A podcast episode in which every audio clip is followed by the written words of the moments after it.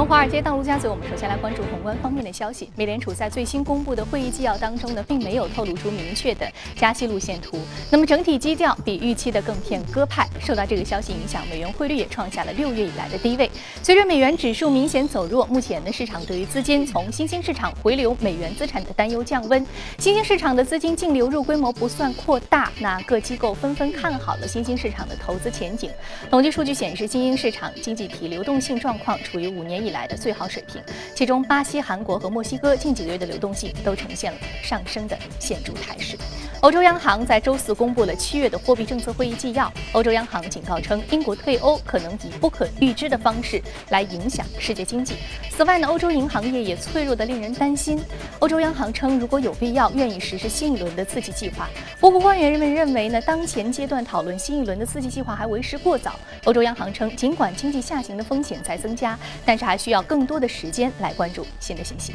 不少分析人士认为，欧洲央行会在九月推出更多的刺激措施。德国政府近期表示，计划明年债券发行量相比二零一六年削减近百分之十一，因其承诺连续四年实现预算平衡。截至八月十八号，十年期国债收益率下跌。一点九个基点至负的百分之零点零五三。分析人士指出，政府削减发债规模的草案或促使德国债券收益率回升。根据新的巴塞尔协议的规定，欧洲银行在资产负债表上必须持有一定比例的国债，无论收益率跌得多低，国债市场还是需要有基本的买盘，这将欧洲主要国家的国债推向了负利率的境地。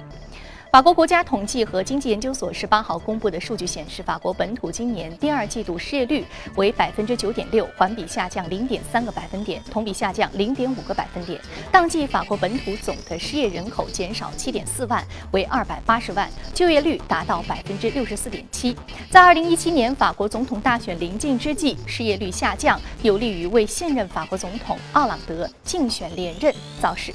好，我们再来关注一条科技方面的消息。美国政府的一个主管机构近日同意，在十月一号把互联网域名管理权正式移交给一家非盈利机构，从而完成了对于这个互联网核心资源持续了将近二十年的私有化进程。此举遭到美国部分国会议员的反对。据了解，非盈利国际组织下辖的互联网数字分配机构的管理责任呢是互联网域名管理系统，包括 IP 地址和域名等等。而根据其与美国商务部签署的合同，美国政府对于互联网数字分配机构的有关决定具有最终的否决权。这一合同将于今年九月三十号到期。好，刚刚我们浏览完了宏观方面的消息，我们再来关注一下美股三大指数隔夜的情况。那美股三大指数呢，隔夜看来是全线上涨，道琼斯工业平均指数上涨百分之零点一三，纳斯达克综合指数上涨百分之零点二二二，而标普五百指数的涨幅同样为百分之零点二二。好，接下来马上关注到的是第一财经驻纽约记者葛维尔在收盘之后给我们发回的报道。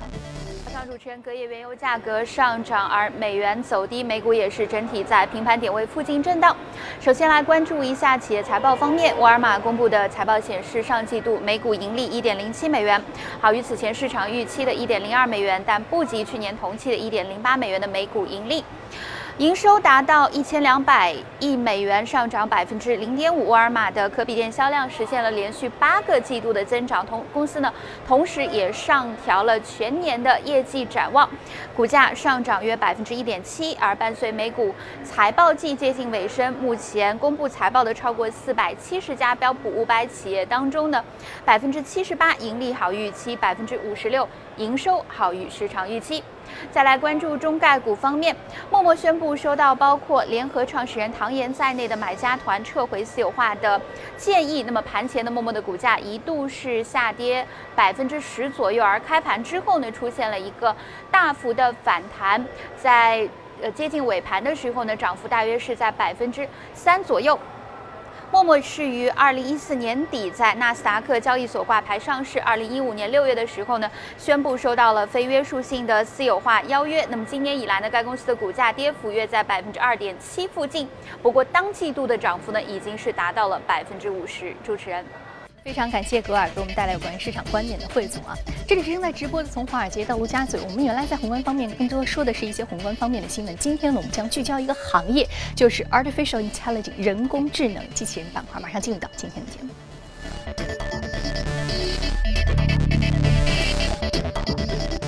好，今天我们请到现场的嘉宾是评论员马一新女士，马老师早晨好。嗯，我们今天首先来说一说这个 AI 的整个板块的一个机会。为什么我们不把它放在后面的板块当中，把它放在宏观方面说呢？它的重要性在您看来是什么地方最为凸显？呃，应该说，在未来世界，那么 AI 的大发展肯定是未来的方向。那么，呃，既然呃有这样一个预期，那么在人类的未来的呃事业的进程当中，这个板块无疑也会占到一个举足轻重的位置。所以，相应的和资本市场和我们的投资世界，那就会产生非常紧密的这样一个联系。所以呢，今天。呃，我是希望就着上次咱们说到的机器人以及机械机这部电影当时提到的人工智能，继续来来说这样的一个话题。我们说电影当中机械姬这个机器人，它的拟人化程度已经非常非常的高了，已经拥有了人的思想和人的一些判断能力。嗯，那我们说到现在，机器人的行业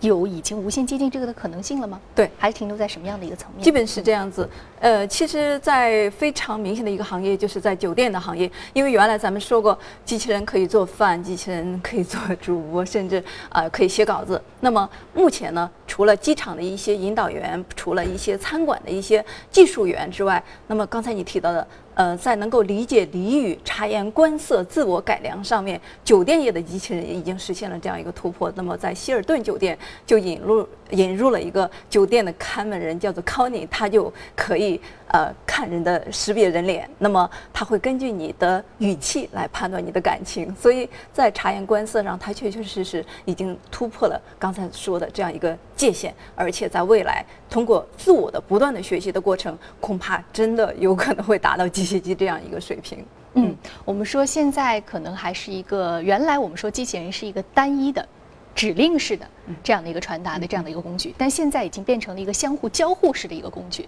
它已经可以进行呃人与这个呃机器人的这个实时互动的。其实这就是人工智能的一个范畴概念。刚刚我们说到服务业，服务业是非常需要一个交流的这样的一个行业啊。那我们说到在这个服务业的这样一个大发展之下，其实也是依托它本身行业的一个发展。比如说我们说旅游旅游行业带动着这个酒店行业的发展，是的，所以使得它整个大的板块有一定的这个需要。所以说在这个行业上面。来说的话，除除了酒店行业，是不是还有其他的类似的这样一个产业链，也可以去关注有关于这个机器人的布局？呃，应该说在呃在前期来说，主要的在传统行业，特别是一些专用的机器人，也就是像工业型的这样的一些机器人。那么我们知道，在江浙一带很多的呃工厂。就用机器人来替代人工，这确实是一个方向。那么，在传统的服务业之外，刚才提到的酒店业一定是一个主要的标志性，也就是它代表了机器人行业向酒店呃向服务业的进军，而且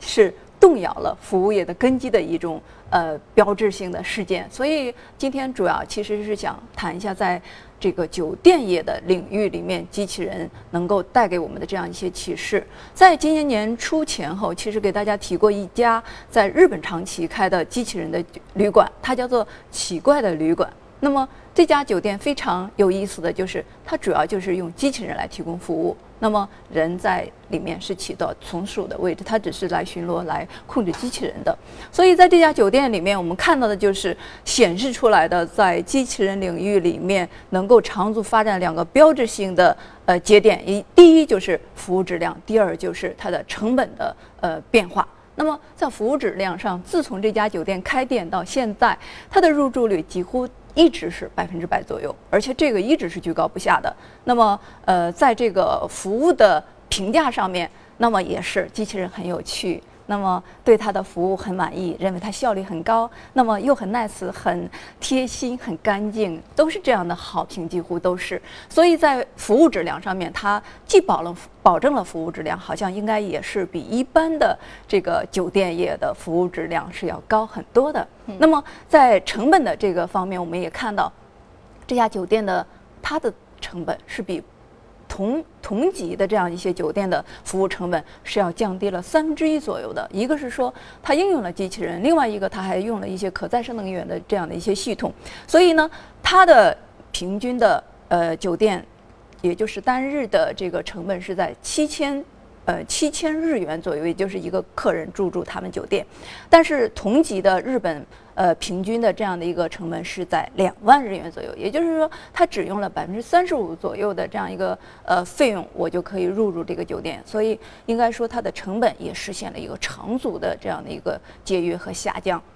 那么在这样的一个呃方向上面，我们看到了就是给酒店业带来了非常大的这样的一个启示。嗯嗯，我们说酒店业给我们带来启示，我们刚刚也说是从这个酒店业本身的一个行业的特征，我们做了一些分析啊。那我们刚刚马老师你在一开始就提到了《机械姬》这部电影，我们知道在这部电影当中啊，这个我们说机器人女主人公。它并不是说在一个酒店行业，并不是说它是一个呃服务型行业，也并不是说它是一个实验室机器人或者说家用机器人。它本身是将它作为一个人的个体在构造的。那我们说到现在，无论是这个酒店服务机器人也好，还是我们平平时这个家用机器人也好，还是一个相对而言是一个工具型的，我们还是定位在一个工具型。那我们说到有可能有一天，我们无论说是这个呃机械机也好，还是说更高层次的这样的一个人工智能的一个。情绪、情感这个敏感度的这个更新也好，这中间的距离有多少？我们更新换代还有多少这个技术层级要走？有这个可能性？呃，当然说这个路肯定是很漫长的，但是呢，我呃刚才提到康尼这个机器人，也显示出来，呃，这个机器人跨越人类的界限确实是有可能的，而且人类一直在这个。道路上面做相应的这样一个努力，虽然说未来这样的一个世界非常的可怕，我们看到就是说，因为康尼它是一个自然语言的程序，以及在机器呃学自我学习的这样一个平台上面，也在浩如烟海的这样一个数据里面去进行自我的提升，也就是它不需要就是被动的去学习，它是在主动的学习的和提高的过程当中。所以我刚才提到的就是说，一个是理解俚语，再有一个直立行走。直立行走早已经开始实现了，甚至包括在俄罗斯的战场上面，它启用的一些机器人也开始呃进入到对于人类情感这个领域的一些涉猎。所以康尼所代表的就是能够察言观色、理解人类，能够利用俚语进行互动和交流，在未来成为可能。这就是。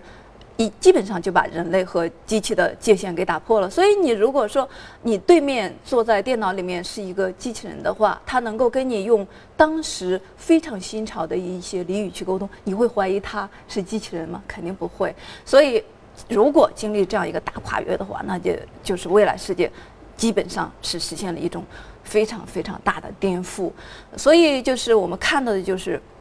目前呢，在方方面面人工智能的领域发展上，都在进行这样一个主动的改良。那刚才提到的这个奇怪的旅馆这家酒店，就是它呃，就是从开业初期开始，它就成立了一个不到十个人的这样一个小团队，来巡逻机器人的工作情况，而且实施了一个非常严格的机器人打分系统。那么呃，它是满分是五分，三点五分以下的就是被弃用了，那么四点五分以上的就是好评。那么介于三点五和呃四分之间的，就是在改良的这样一个领域里面，如果出现这样的情况，它就会不断的去给这样的一些机器人进行处理和改良。所以以机呃以这个酒店行业的机器人这种呃服务的提升，呃服务的推广，以及就是说在宣传方面所做的方方面面的领域的涉猎的和呃这种实验。所带来的，应该说会给机器人未来发展带来一个长足的推进的力量。嗯，好，我们说到未来机器人的发展有非常广阔的一个空间，可以值得我们去探寻啊。好，我们有关于这个话题之后，之后呢将会一直来为您讨论。不过今天先暂时告一段落，我们来关注一下各位领涨的板块和个股分别是什么。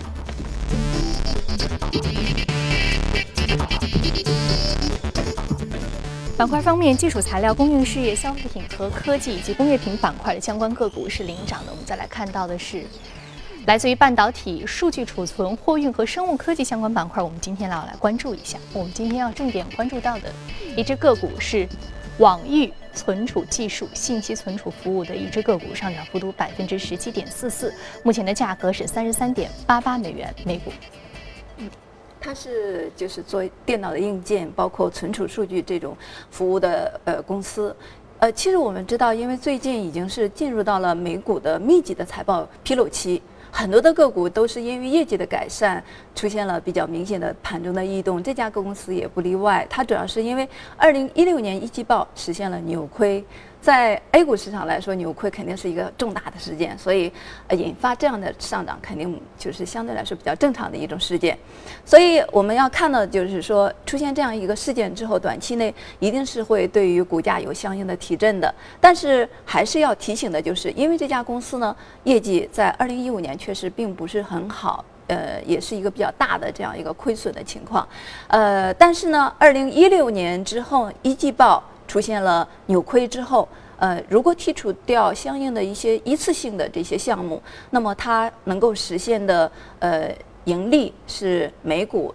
呃大约应该是四十六美分，而且它预计二季报的时候呢，也就是中报的时候会达到五十一到五十六美分，确实是在未来是有一定的预期的，只是说如果短期内。股价不能够持续的上行的话，还是需要适度的谨慎。如果未来确实是不断的推进的过程当中，它的呃相应的订单的情况啊，它的营收的情况啊，确实是沿着这个方向在好转的情况下，大家确实是可以关注它未来能不能在股价上有所表现。嗯，看未来能不能在股价上有所表现，确实我们是可以值得持续关注的。好，非常感谢马老师这一时段的点评。这里是正在直播的，从华尔街到陆家嘴。接下来进一段广告，广告回来继续接着聊。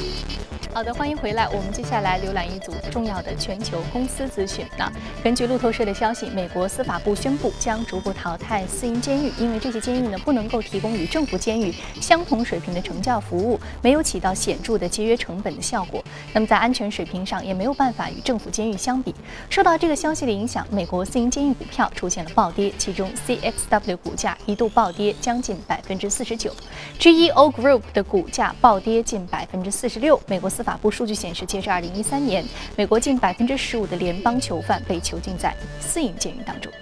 沃尔沃汽车公司与 Uber 公司呢，周四宣布，双方将合作投资三亿美元以开发自动驾驶汽车。这是继丰田注资 Uber、大众注资 Gets 和通用注资 Lifeit 来福车之后呢，传统汽车制造商与谷歌呃，歌硅谷公科技公司结盟的最新的例子。那么，沃尔沃计划在中国、英国和瑞典进行自动驾驶汽车的实验。此外，Uber 当天还宣布，计划本月晚些时候开始在 Pittsburgh 街头试运营用一百辆配备自动驾驶功能的沃尔沃 XC90 组成的出租车队。那车上将有一位司机作为后备，以应对紧急的情况。密室藏钱这样的事情呢，似乎既古老又笨拙。然而呢，在负利率时代，密室藏钱重新回到了一些银行和保险机构的视线。欧洲中央银行今年三月宣布降息之后，商业银行在央行存钱需要支付年化百分之零点四的利息。英国金融时报报道说，自欧洲央行推行负利率以来，银行业已经为此支付大约二十六点四亿欧元的成本。作为应对，德国慕尼黑一家保险集团已经成功的储藏了数以千万计欧元的现金，而且。成本可控。另外呢，包括德国商业银行在内的多家德国银行同样在考虑类似的措施。韩国市场交易的三星电子股价十八号大涨百分之四点七，收于一百六十四万韩元，时隔三年七个月再次刷新了历史新高。截至当天收盘，三星电子总的市值是达到了二百三十二万亿韩元，占到韩国综合股价指数总市值的百分之十七。那今年以来呢，三星电子股价持续上涨，累计涨幅超过百分之三十，特别是在上个。月发布第二季度业绩报告之后，三星电子获得了多家机构的看好，股价一步冲高。业绩报告显示呢，受到旗舰智能手机 Galaxy S7 的强劲销售提振，三星电子第二财季的运营利润同比增长百分之十八，创两年以来最高水平。好，刚刚我们纵览完了公司资讯，我们今天来关注一下类地产板块的投资机会。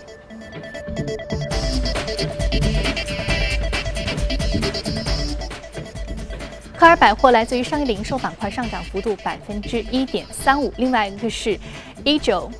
呃 e e j o Materials 建材板块上涨幅度百分之一点四四。我们先来说一下克尔百货。我们为什么说百货业也是类地产板块呢？嗯，是这样。因为最近连续说了很多次房地产开发了，那么再说这个就有点啊，大家审美疲劳了。那么呃，就是因为我们知道 A 股市场呢，最近确实是周一一根阳线扭转了很多人的对于市场的看法，但实际上我认为目前很难实现真正的本质性的突破，就是因为我从资金层面一直给大家提示要关注资金，因为咱们是资金引导的市场，资金为王的市场，所以呢，我看的就是周一一根长阳之后，融资盘的资金在。后续的二三呃周二、周三、周四连续是持续的流出，而且流出的速度是远大于前期上周五和周一所流入的这样的一个金额的，所以应该说特大单的这种流出的方式，因为就是呃在之后是持续的流出状态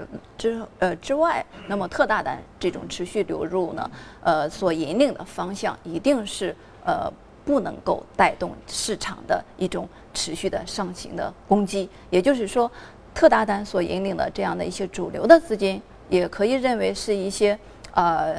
特殊的资金。那么它和散户的这种分歧也会带来接下来市场的持续的震荡。那么我们看的就是前期一直在提示的房地产板块，短期肯定是也会呃已经上涨了之后呢，有一定的震荡，以万科为首。那么呃所引导的就是说市场。会重归一些个防御性的概念，那么这些地产板块相关联的类地产的品种，一定就是会带来一个补涨的机会。所以短期这样的机会呢，是大家重点要关注到的。所以就呃是涉及到了刚才提到的，为什么是百货也是类地产的概念，因为。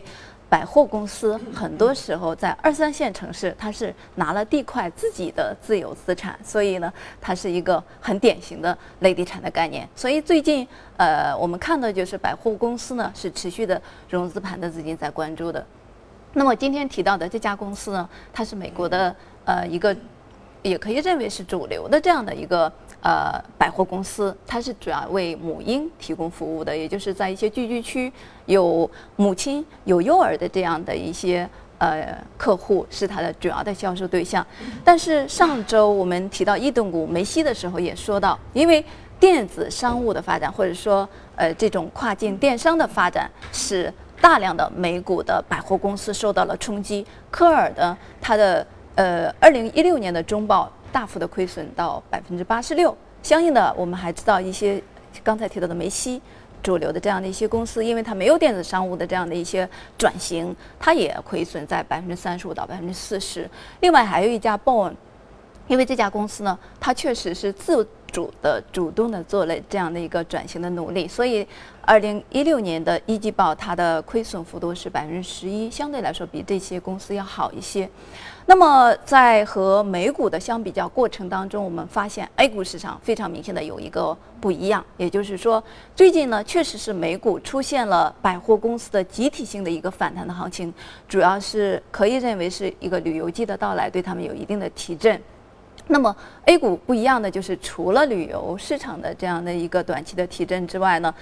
刚才提到的类地产的概念的补涨，一定是它的一个很主要的动力的所在。所以这家公司所引领的呃这样的一个短期的反弹，后续的延续，建议大家关注。同时，A 股市场的类地产的百货公司。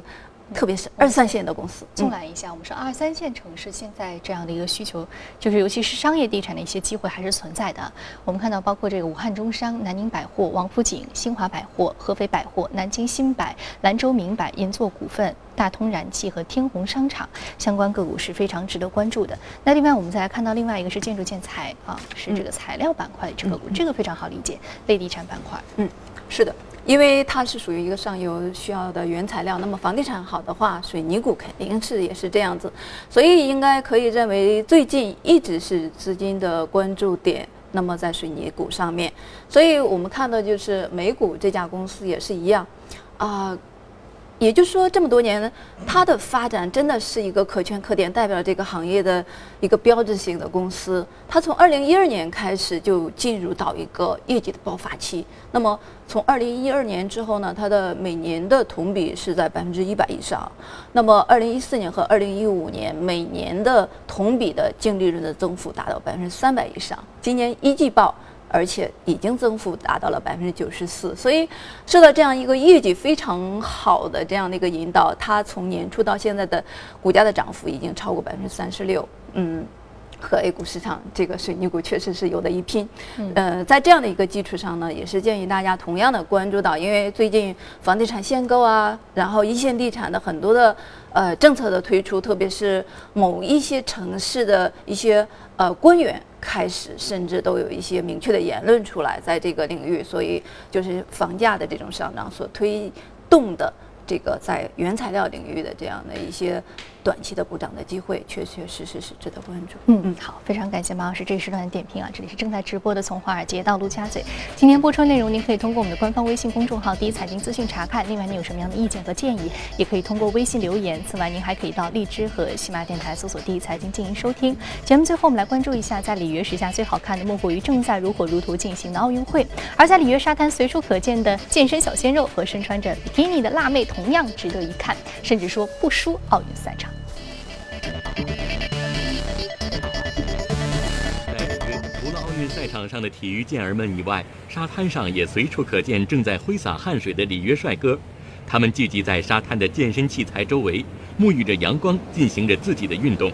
连天命之年的老人也不例外。他们这么卖力的运动，不仅仅是为了健康，更重要的原因是爱美。爱美是巴西人的一个重要标签。虽然国家经济不景气，但是变美还是要坚持下去。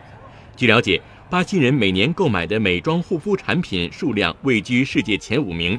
而除了美容，巴西人还十分热衷于整容。巴西也是世界上仅次于美国的第二大整容消费国。专家分析称，巴西人格外在意外表是由许多因素引发的，比如说，巴西大部分地区处于热带。炎热的气候下，人自然穿着清凉。由于需要露出部分身体，人们更愿意让自己露得漂亮。